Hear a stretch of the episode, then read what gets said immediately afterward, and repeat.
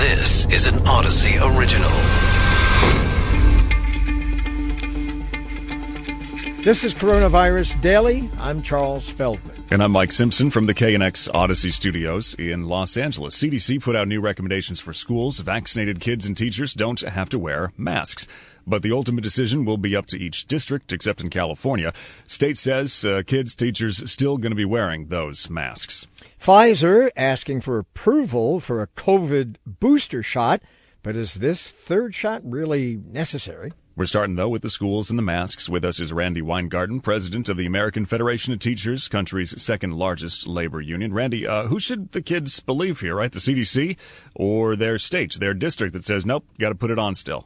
Well, I don't, I don't think, I think what the CDC does, and, and look, we support what the CDC did today. We thought it was grounded in science and we thought it was very much based upon common sense. Um, but um, it is a baseline. It is uh, um, it is um, the you know it's the baseline. It's not the ceiling. And what I think is going on in California, I mean, you're the, you live there. I, you know, I, my my grandkids live there, but you live there. Um, what's what's going on, I think, is that there's been such an uptick on um, with Delta um, that that people are worried, that the health department is worried. And so just like the WHO um, just recommended that, you know, masks should be worn regardless of vaccination status, I think that there's a worry, um, particularly in pockets in, in California, that there's an issue. And the second issue is this. You know, no one is going to be asking people what their vaccination status is. That's right now. It's uh, very much of a voluntary um, thing and right now. And and there's a view that um, you don't want to um, put someone you don't want to isolate someone. You don't want to make someone who hasn't has to wear a mask feel badly. Um, and so there is a reason in terms of social situations like classrooms to say everyone should wear a mask. Now you know there are other places that are going to say that, you know, should mean should, and that means that all elementary school kids should wear a mask. Um, but, you know, um, uh, uh, older kids, if they've been vaccinated, don't have to. But then you're also going to have colleges that we're in college situations where a college has decided that everybody has to be vaccinated and we don't believe in mandated vaccinations for a lot of different reasons, particularly right now. So you're seeing, based upon local circumstances, that the health departments who understand the local circumstances, the schools who understand the local circumstances, are using this as a baseline and then contouring it to the needs of a community. What about just simple distancing factors? Like we know that they cram kids in classrooms, so you can't stay six feet apart, anyways. Well, it's no it's no longer six feet; it's three feet. Um, and that was changed beforehand. And, you know, we should be lowering, like I said in May when I, I, I did a speech in May about having to reopen and, and important about us reopening in person safely. It's really important for the emotional and well-being of our kids. And it's important academically. And I think it's important for communities that we are back in person and the vaccines have been real game changers. Having said all of that, you know, it would be good if we could actually align class size with the three foot rule and have um, fewer kids in classes and use some of these empty buildings all over the place for classrooms and for schools. But, but let me ask you something. When, when, when we're talking about safely, you said you were giving you gave a speech on safely opening schools. So isn't the safest way to open schools, at least for children 12 and over, because they can be vaccinated and teachers certainly can be, unless they've got some uh, medical uh, reason for it.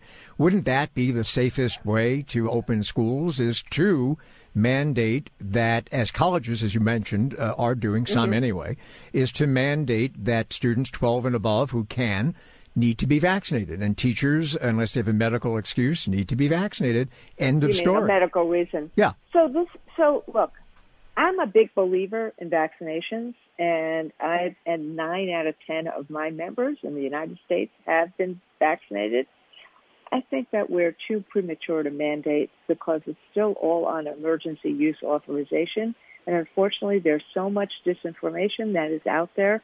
We have an obligation to get over that disinformation. And you're seeing it in terms of the stats. You're seeing, like, you're, seeing that more, I mean, this is crazy. This is the first time this has ever happened. More Democrats are being, are, are taking the vaccine, more Republicans, you know, and Republicans are not. Like Donald Trump took the vaccine. He did it quietly. He did it privately. Why didn't he do it publicly? Why didn't he find a way to show his supporters that this was really important? When he got sick with COVID, he had every single medical resource. No, other people didn't get that. So it's a matter of we have to take the politics out of these public health decisions. And then I think that, you know, at one point or another, when the vaccines are you know, are widely accepted, then then then you can have a conversation like we have had with measles and with smallpox, where the vaccines were mandatory. All right, Randi Weingarten, President of the American Federation of Teachers. Coming up after this short break, Pfizer wants to poke us all a third time.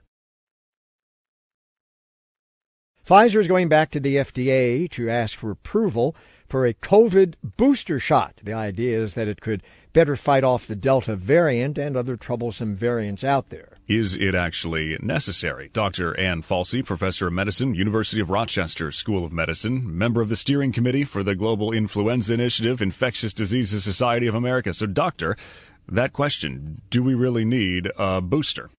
Uh, I don't think we have enough data to say exactly when a booster is needed. I think it's likely a booster at some point will be needed. But we've been told by, by some experts on this show, and, and you can tell us if you agree or disagree with that, that that time span of if needed could be months or even potentially years away. Is, is that kind of the, the time frame that you're thinking? Well, you know, there's a lot of factors that go into that decision. Um, there, if the virus didn't mutate at all, it might be that uh, you wouldn't need to be revaccinated, but for every couple of years. If on reinfection you only got a mild cold, you know, do we need to revaccinate everybody for that? What we're really trying to prevent is serious disease, and we do know that the vaccines at six months are all doing very well to prevent serious disease and death.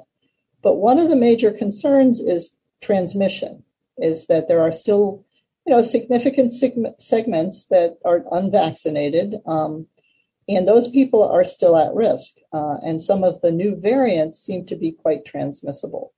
So, trying to shut down as much mild disease as you can, primarily to prevent spread to those that are still vulnerable, is, is a reasonable goal. The exact timing of that, you know, I think is hard to pin down. Is it your understanding that this would be a booster tailored to Delta or maybe whatever else comes about, or is this just a third one of the two we already got? Um, you know, it may be either. Those studies are actually ongoing, um, looking to see whether you really need to change up the vaccine or we can use the more is better principle. If you uh, boost those antibody levels even higher, uh, sometimes just that extra high antibody will take care of the variants quite well. I thought it was interesting uh, yesterday, Doctor, that the CDC and the FDA, both agencies known for being glacial in their in their uh, decision making, uh, were very quick to put out a joint statement, I think within hours of Pfizer's, saying in effect, eh, hold off, you know, maybe we don't yet need to have a booster in, in six to 12 months, as uh, Pfizer's CEO was suggesting uh, yesterday might happen. And that brings me to the question of money. Uh, I mean, you know, let's face it, medicine is, is big money, and pharmaceutical companies make a lot of money on vaccines. Do we have to be cautious about news from vaccine companies when we read about them or hear about them suggesting we need more vaccines at a quicker interval because maybe it's some money in their coffers. Well, you know, I understand questioning that. My my experience with uh, Pfizer uh, is that the scientists that I interact with are really concerned with public health, and I, I don't think that the FDA or the CDC or will will come out recommending or approve boosters with without a, a significant public health benefit. Um, so I, you know, I, I think we can let uh, the science and the data um, really guide us there. Um, you know, I, I can't comment on you know the the business aspect of things. What about messaging? Because there's there's the way that it's presented, and it is okay. Pfizer wants to explore a booster and start a trial in August, but to some people, they hear Pfizer says you need a booster in August, and then everyone's going to think, oh no, my immunity's running out. Well, I you know I agree with you. I think we have to be careful in these pronouncements that we make. We are actively involved in a number of studies looking at boosters. You know, the the first question is, are they safe? You know, maybe too much vaccine too quickly is not good for you. And I think the early data there are that um, they're well tolerated. They're probably quite safe. But the you know the immune response, those studies are ongoing. You know, we're looking at plain old boosters. We're looking at variant boosters, and then we're looking at sort of mix and match boosters where you know, much of the public, um, you know, they, they don't remember what kind of vaccine they got. And uh, we need to know whether certain schedules of, you know, first you get Moderna and then you get, you can get J and J as a booster or vice versa. So, I, you know, I, we, I, we have a lot to learn. I, am curious uh, your thoughts on on, on this uh, because uh, I thought uh, to some degree Pfizer did a disservice yesterday by making the announcement it did because it gave people who are reluctant or who have decided they don't want to be vaccinated at all an excuse, didn't it? Uh, they could now say, well, first you told me I needed to get vaccine, vaccinated once. Now you're telling me I may have to get it six months after I get the first one or two shots. I'm just not going to get it. Yeah, uh, you know, I think some of the vaccine um, hesitant will find excuses for for anything, whether you uh, agree with what the Pfizer made the announcement or, or not. Um, I think the scientific community, including the pharmaceutical community, has been pretty clear with this. This is a new disease, a new vaccine, and there's just things we are learning, and and we we may change what we say, but that's because we're responding to new information. Um, so yes, you know, initially we thought well, you know, it's two shots, but it was always very clear that these studies are two years. And, and the reason for that is you need to follow people over time to, to look at their immunity and then to see if at some point you start seeing a lot of breakthrough infections. Now, you, you would hope those breakthrough infections are quite mild, but again, for the reasons of controlling an epidemic, you, you might choose to recommend a booster, not so much that you're going to get terribly sick, but we really want to prevent these viruses from spreading around. All right. Dr. Ann Falsey, Professor of Medicine, University of Rochester School of Medicine. Doctor, thanks. Researchers from Georgetown University say five undervaccinated regions of the U.S. could be putting the entire nation at risk. The clusters are in the southern and lower Midwestern part of the country. They include portions of Florida, Georgia, Alabama, Mississippi, Louisiana, Arkansas, Missouri, Oklahoma, Tennessee, Texas, and New Mexico.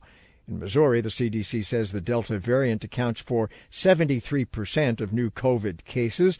In Texas, a youth camp near Austin may be the country's latest super spreader event.